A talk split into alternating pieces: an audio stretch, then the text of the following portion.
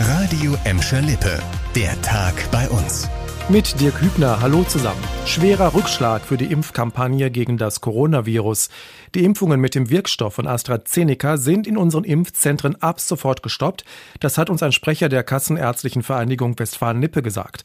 Grund ist eine Entscheidung der Bundesregierung, die Impfungen mit diesem Wirkstoff erst einmal einzustellen. Grund ist ein möglicherweise erhöhtes Risiko von Blutgerinnseln im Zusammenhang mit der Impfung. Laut Bundesgesundheitsminister Spahn passiert das Ganze vorsorglich. AstraZeneca wird in vielen Ländern auf der Welt millionenfach verimpft. Uns allen ist die Tragweite dieser Entscheidung sehr bewusst. Und wir haben uns diese Entscheidung nicht leicht gemacht. Aber für mich war immer klar, das ist eine fachliche Entscheidung und keine politische. Und daher folge ich hier der Empfehlung des Paul-Ehrlich-Instituts. Mit dem Wirkstoff von AstraZeneca wurden Berufsgruppen wie Lehrer, Erzieher, Ärzte und Polizisten geimpft. Deren Termine werden jetzt erst einmal abgesagt. Das gilt auch für die der Zweitimpfungen. Der AstraZeneca-Impfstoff muss nicht vernichtet werden, da er im Kühlschrank bis zu sechs Monate haltbar ist. Die Impfungen mit dem Wirkstoff von BioNTech Pfizer bei den über 80-Jährigen gehen dagegen in den Impfzentren in Bottrop, Gelsenkirchen und Recklinghausen weiter.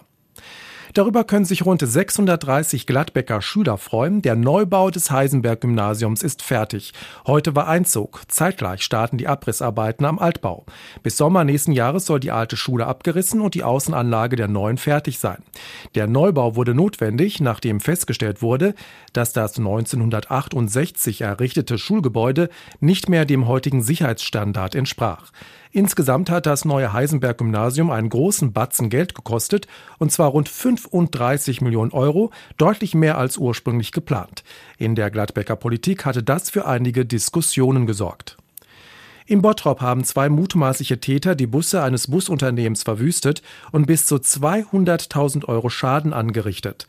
Der 23 und der 24-Jährige sollen laut Polizei bei 34 Bussen auf dem Gelände des Busunternehmens an der Gabelsbergstraße diverse Scheiben eingeschlagen haben. Außerdem sollen sie das Inventar beschädigt und mehrere Gegenstände aus den Bussen gestohlen haben. Der jüngere der beiden Bottropper wurde vorläufig festgenommen. Die Ermittlungen der Polizei dauern noch an. Das war der Tag bei uns im Radio und als Podcast. Aktuelle Nachrichten aus Gladbeck, Bottrop und Gelsenkirchen findet ihr jederzeit auf radio und in unserer App.